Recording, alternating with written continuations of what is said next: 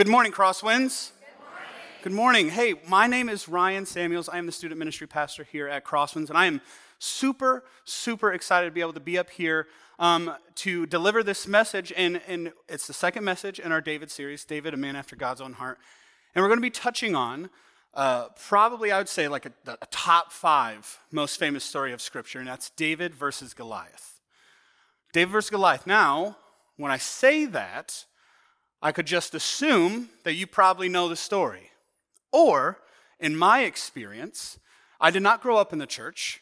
So, when I accepted Christ uh, when I was about 18, 19, and I, I walked into ministry uh, to be, go to school to be a pastor, I did not know this story.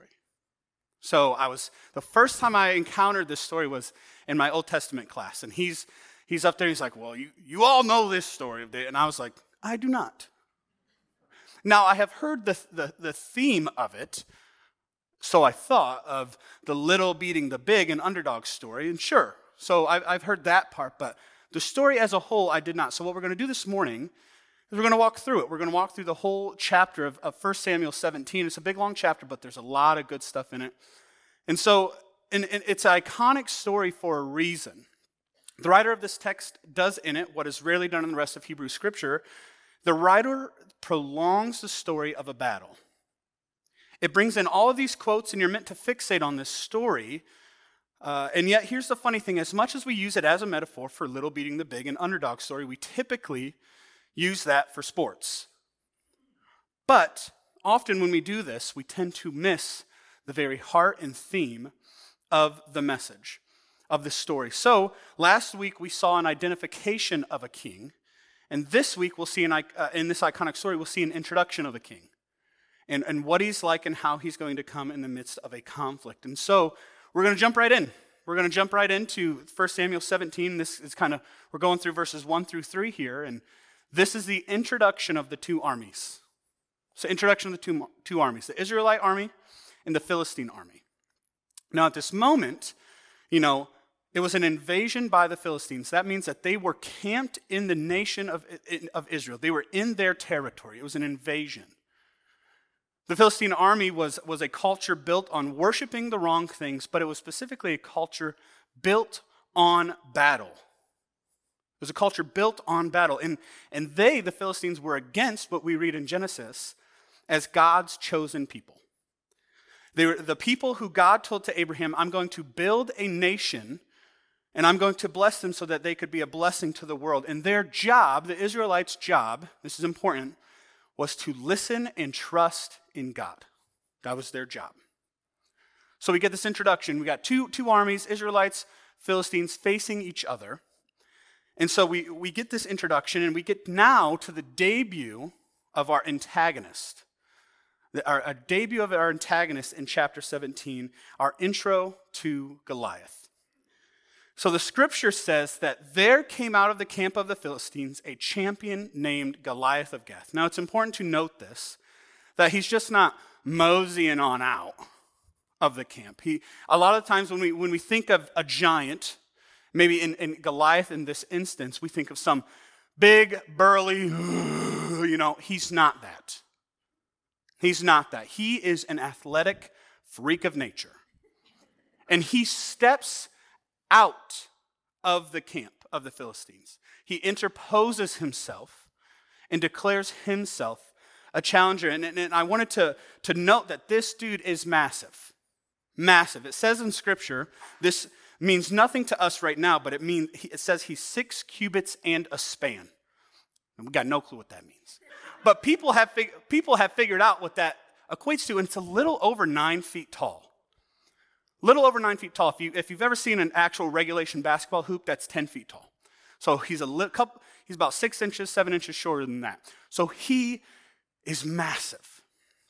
And we get to note that he's not just uh, physically advanced, we also get to know, and this is where he's not just some big dumb giant, he's, he's a freak of nature in, in the terms of this, is we also get to know that he was technically advanced.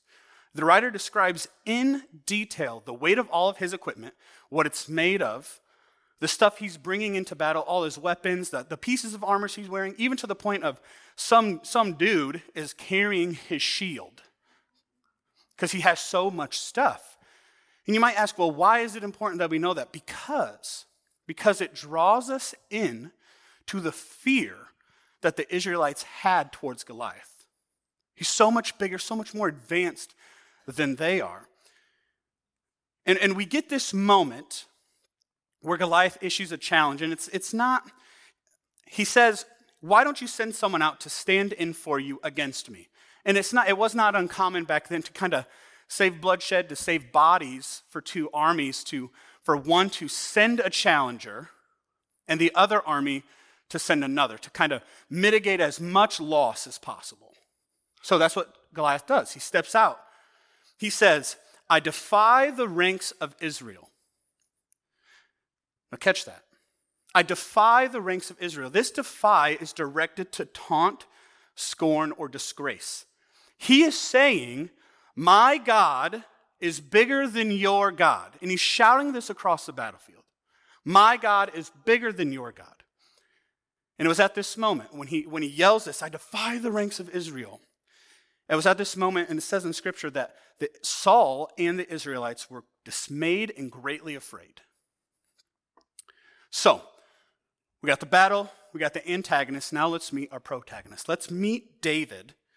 And he's coming out of a request from his father Jesse. And we're in verses 29 or uh, 19 through 27.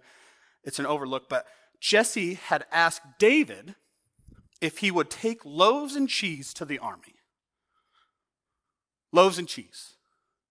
Jesse goes to David and says, Hey, could you, could you kind of take this, take these provisions to the army? Because at this point, he wanted to check on, make sure everything was okay, but it was important because David's three older brothers were at this battle.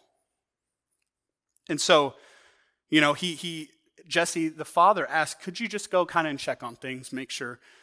And so it's important to note that the next morning, David leaves the sheep and he took his provisions and he headed out. Now, catch that. Here we see a symbolism. David leaves his flock. He leaves his earthly things and he marches towards his destiny. And when he arrives at the battle, he's greeted by his three brothers. And they get talking, but in the midst of this talking, out comes Goliath again. And I'm assuming Goliath has probably repeated himself a decent amount of times. Um, but it says in Scripture, once again, he repeats himself. Scripture says in this moment that all the men of Israel when they saw the man, fled from him and were much afraid. So David catches this. David catches this, this tone of a man, giant man, who steps out and is shouting these things. And it's at this moment while everyone else is afraid, David overhears it and he starts to ask some questions, just simple questions, you know, as a, a young guy would. He's like, Who's that? What's that? Who's that guy? What, what did he say? What's he doing? And then, catch this David, in a simple question, he says, Is that man defying God? Remember, he's talking to his brothers at this point. He says, Is that man defying our God? And so David then asks another question. He says, What will be done for the man who kills the man who is taking away the power of Israel and defies the armies of God? He just asks a simple question. We move into verses 28 and 37, and it's in this moment of David's questioning, his oldest brother, Eliab, gets angry at David. Some translations say that he, he burned with anger. So he's pretty mad at him. This could possibly be arising out of, out of maybe jealousy. Why are you even here? Could be arising from jealousy, or maybe it's from a defeatist attitude of the Israelites. He's like, David, doesn't even matter. We already lost. Look at him. He's massive.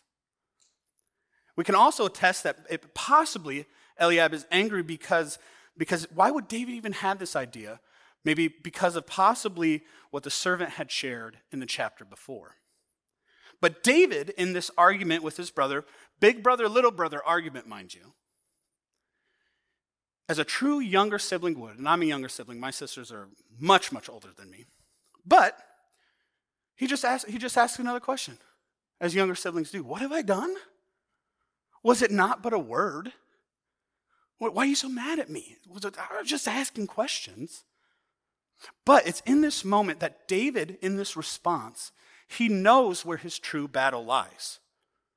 He knows it's not with his brother. He could pick up as many fights as he wants with his brother. He knows that that's not the battle he's meant to fight. And so, in this back and forth between David and his brother, Saul gets word of David and he sends for him. So, in verses 38 through 40, we get an encounter between David and Saul. David approaches Saul, and the first thing he says, he says, Let, let no man's heart fail. Because of him, your servant will go and fight with this Philistine. As we read, Saul says, and I'm, I'm, I'm paraphrasing a bit here, but he says, Who are you again? You, uh, oh, you're the cheese boy. That's right. You're the cheese boy. You can't. There's no chance you can fight this giant. There's no chance you can fight this Philistine. You're too small. You're just a youth. And then David replies with, which I don't think at this beginning, this first sentence is a, is a great argument for David, but he says, he says, Your servant used to keep sheep for his father. David, that's not, that's not a great argument. I can fight him because I used to keep sheep. But he then says, But whenever a lion or a bear came and took a sheep, I would chase after them, grab them by their beard, strike them down, and kill them. David ends it with Your servant has struck down both lions and bears, and this uncircumcised Philistine shall be like one of them, for he has defied the armies of the living God. Now, it's at this moment that we get to see the heart of a king. We get to see the heart of a shepherd. He doesn't say, when a lion or a bear steals a sheep, we still got 99. We don't got to go after that. No, he doesn't say that. Instead, he says, I chase down the one and I defeat whatever is getting in the way of them getting back to the flock. He's, that's what he's saying here. And, and because David knows that because God has delivered him from the paws of lions and bears, that God will deliver him now. He knows that. David has confidence in his present because of God's faithfulness in his past. And he knows that God, that the God that has delivered him then will deliver him now. He knows this. And now remember this Saul, in this moment, no one in Israel in the, in the army had stepped up to be the champion to face Goliath. At this point, no one at all. And so you have this now, this little shepherd boy coming. He's like, I'll do it. I'll do it. So Saul probably in, in some midst of, of this is all I got, frustration, he, he just simply says, Go. And may the Lord be with you. You know? Go and may the Lord be with you. And and and Saul, in this moment, as he says that, he wants to make sure David's prepared. So he says, David, why let's let's put on some armor. Okay? Because he knows what's out there. Let's put on some armor uh, pick up my sword. David can't pick up his sword, too heavy. David can't wear the armor because he's too small, because David doesn't fight like that. And so, in this back and forth, after he's done, David, he takes a staff, he goes down to a brook, and he grabs five, five smooth stones for a sling. And then we reach the moment of David versus Goliath in verses 41 through 51. And we, we see David showing up to a battle. And immediately, Goliath is insulted by what David is bringing to the table. Goliath says, Am I a dog that you might come to me with sticks? Am I a dog that you would come to me with a staff, a stick? But David knows and, and, and, this, is, this is an important thing because right after Goliath says, Am I a dog that you might come with me sticks? He then curses David by David's gods. He curses him. He curses him by his gods. And it's important to, to catch this because it's, I think this is fascinating. This is just a total God thing. But listen to this next part. The word curse is super important because it's theologically significant because when God was founding the nation of Israel under Abraham, he said, Whoever curses you, he will be cursed, and it will rebound on them. And now, catch this next part.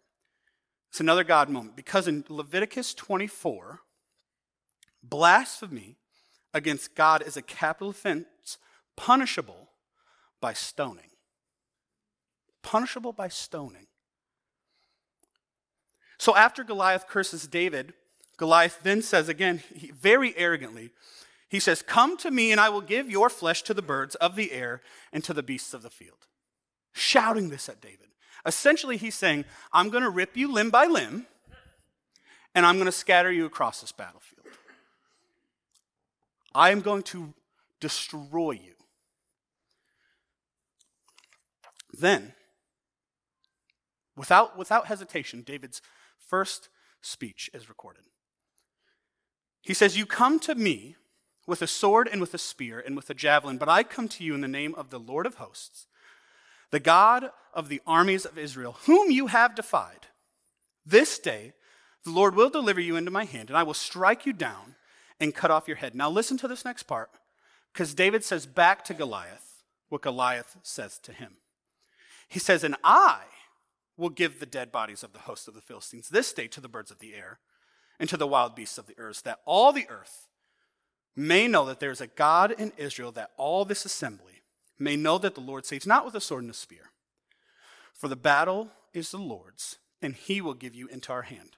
Essentially, he says, the Lord will fight because it's the Lord's battle, and he will get glory. That's what he says. And after his speech, at the end of that, picture this. He's giving this, this speech, this Braveheart speech. And then instantly at the end, he sprints to the front to face Goliath face to face. Sprints there. Says, scripture says he runs quickly to get to the front. And when the Philistine arose, so, you know, Goliath's probably just, you know, he, he's perked up a little bit.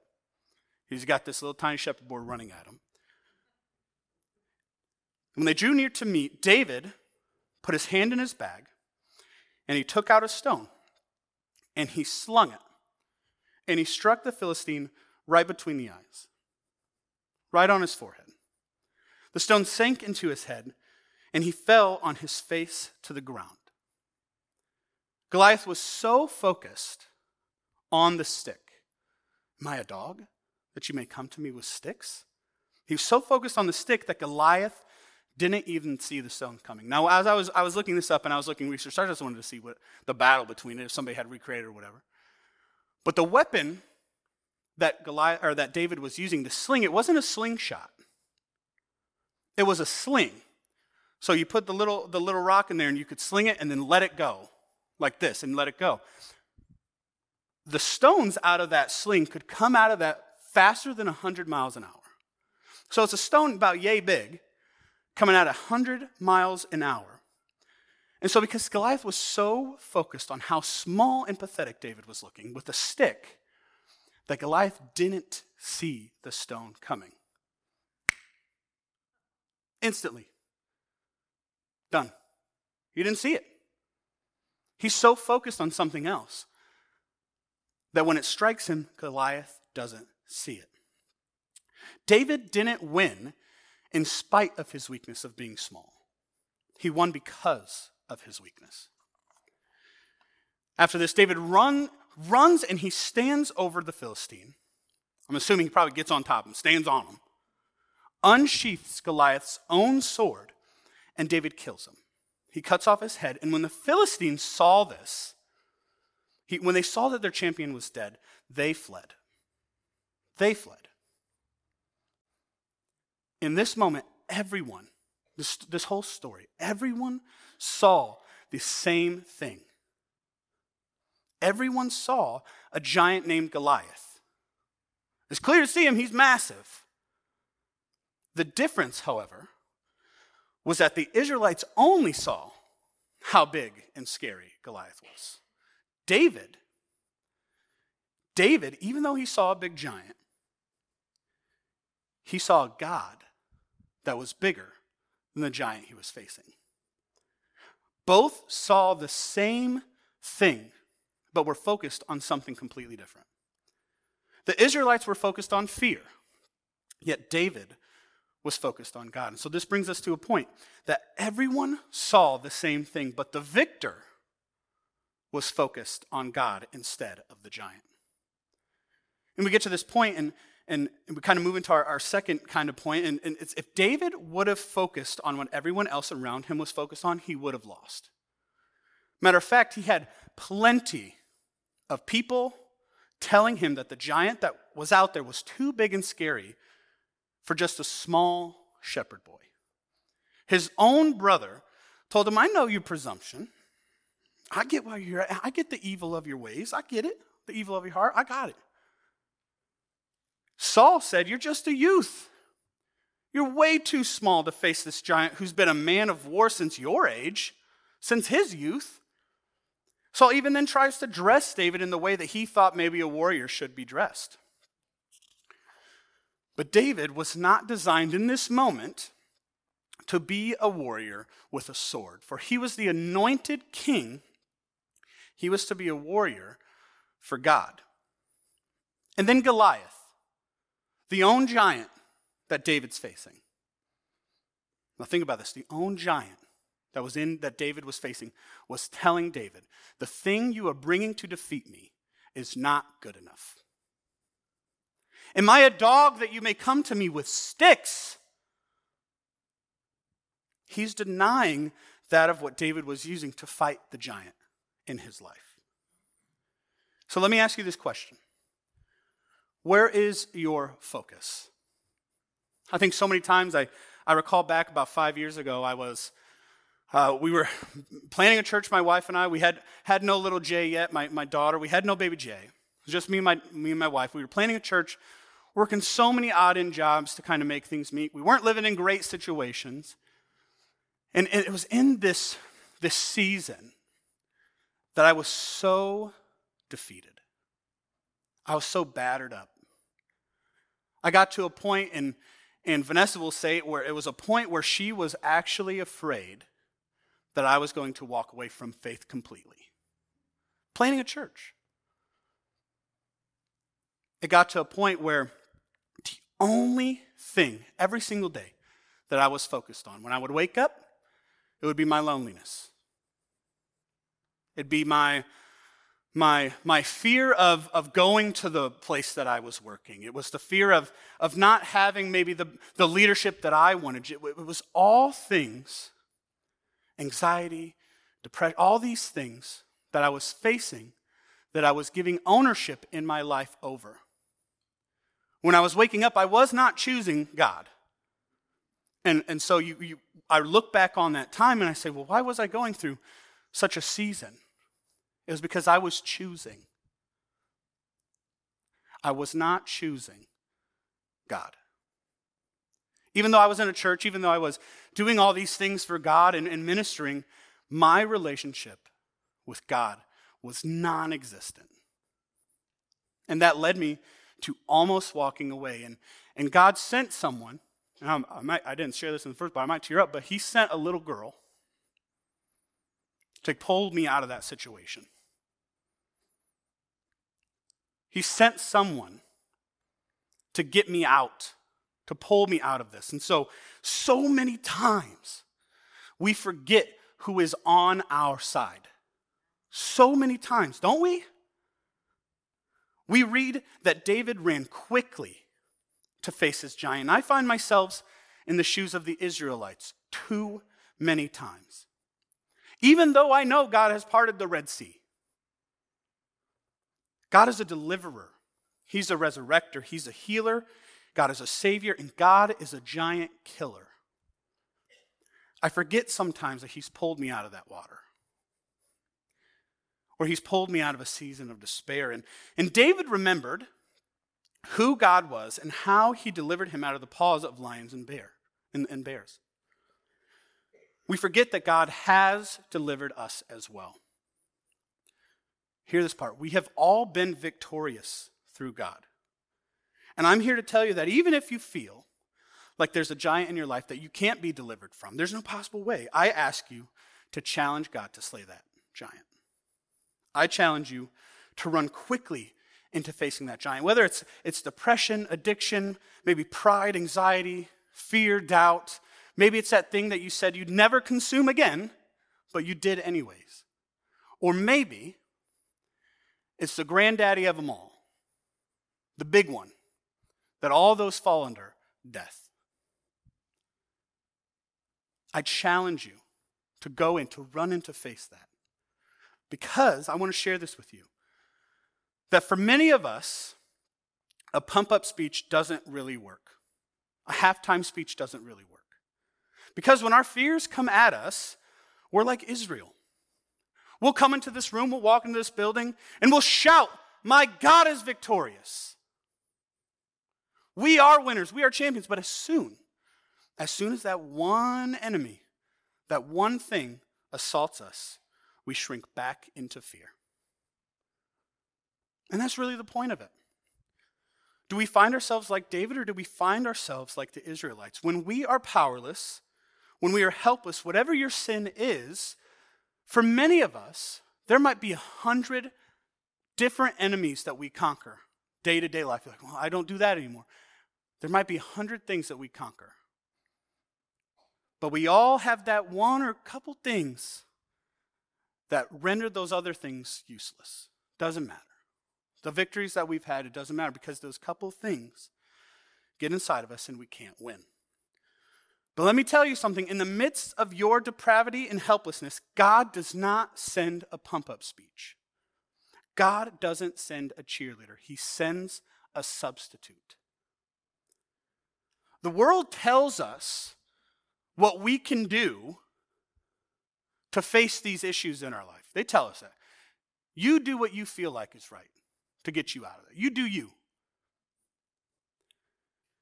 God sends a man between that interposes himself in your camp and says, I will fight for you. God says, I will do what you cannot do, and my victory will count for you. What we need is a hero to fight for us. We need a David. So here's the point of this passage of all of 1 Samuel 17, David versus Goliath, that into our helplessness, God sent another boy from Bethlehem. He comes from obscurity, but there's victory in him if you're looking closely. He arrives lowly, he emptied himself as a servant. His brothers mocked him and accused him of bad intentions, and he was a carpenter. And he said that he was the king of kings. But he stepped out against our enemy. He stepped out against that granddaddy of them all, death.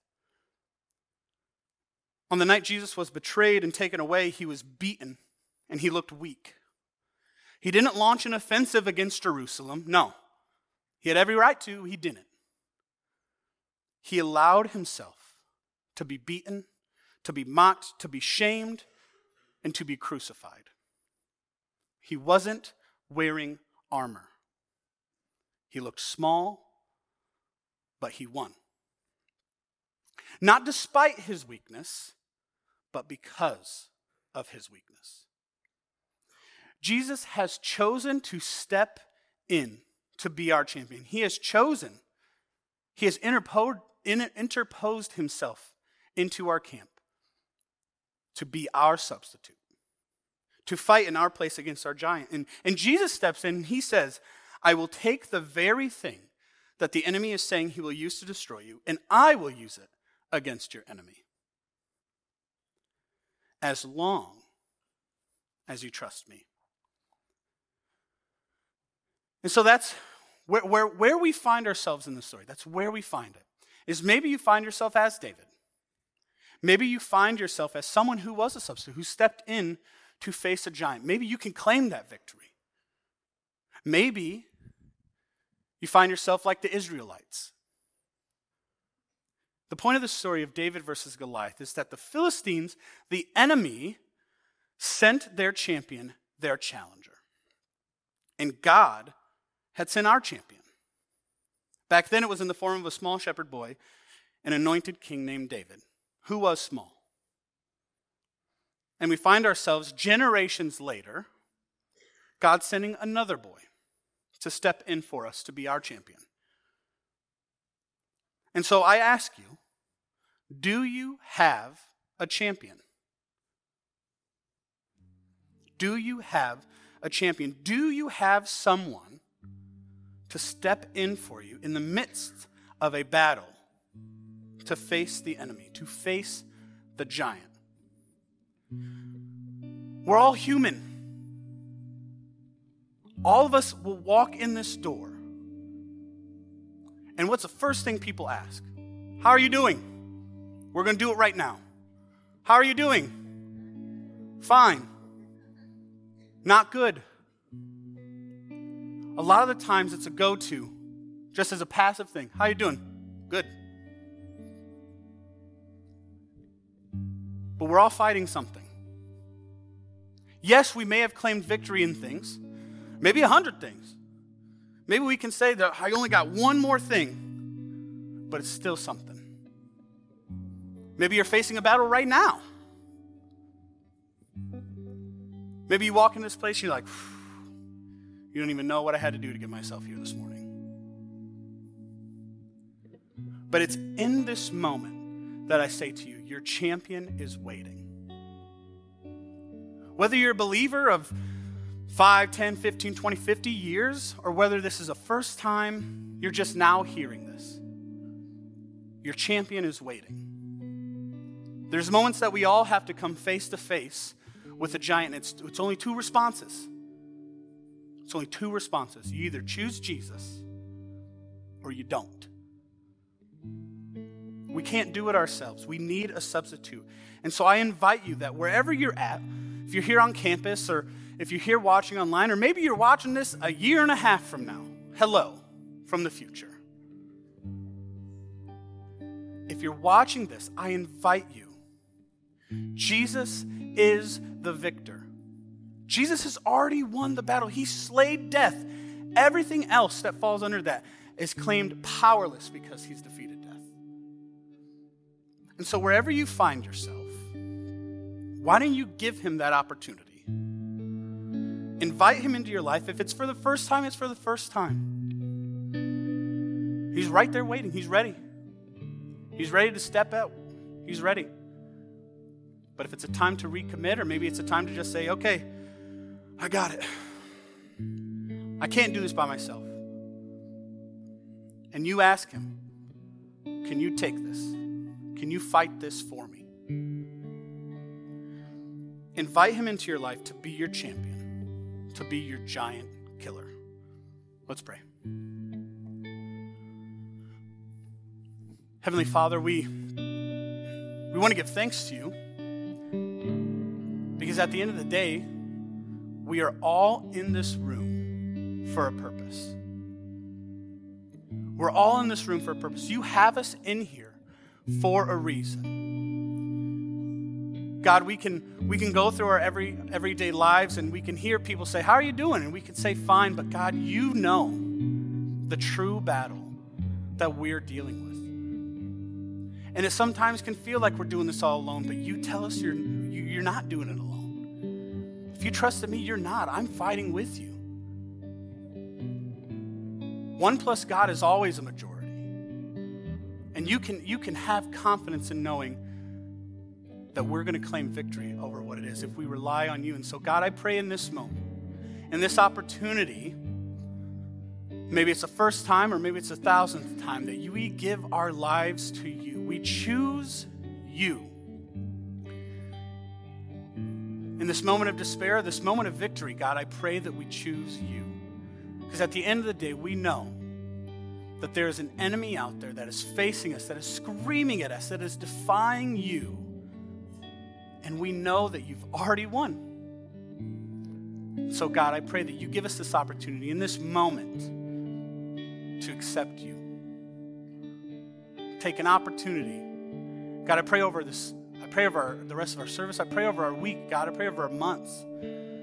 God, I pray that you give us divine appointments, an unnatural outpouring of your spirit on us over these next couple weeks and months and years to say, I'm going to win. I'm going to win because I am the majority with God. So, Father God, I lift this time to you. I lift this moment to you. We give it to you. This is yours. Father, I pray you, you continue to be on our hearts this morning and in this week, God. We, we lift this up to our holy Savior, Jesus. In his name we pray. Amen.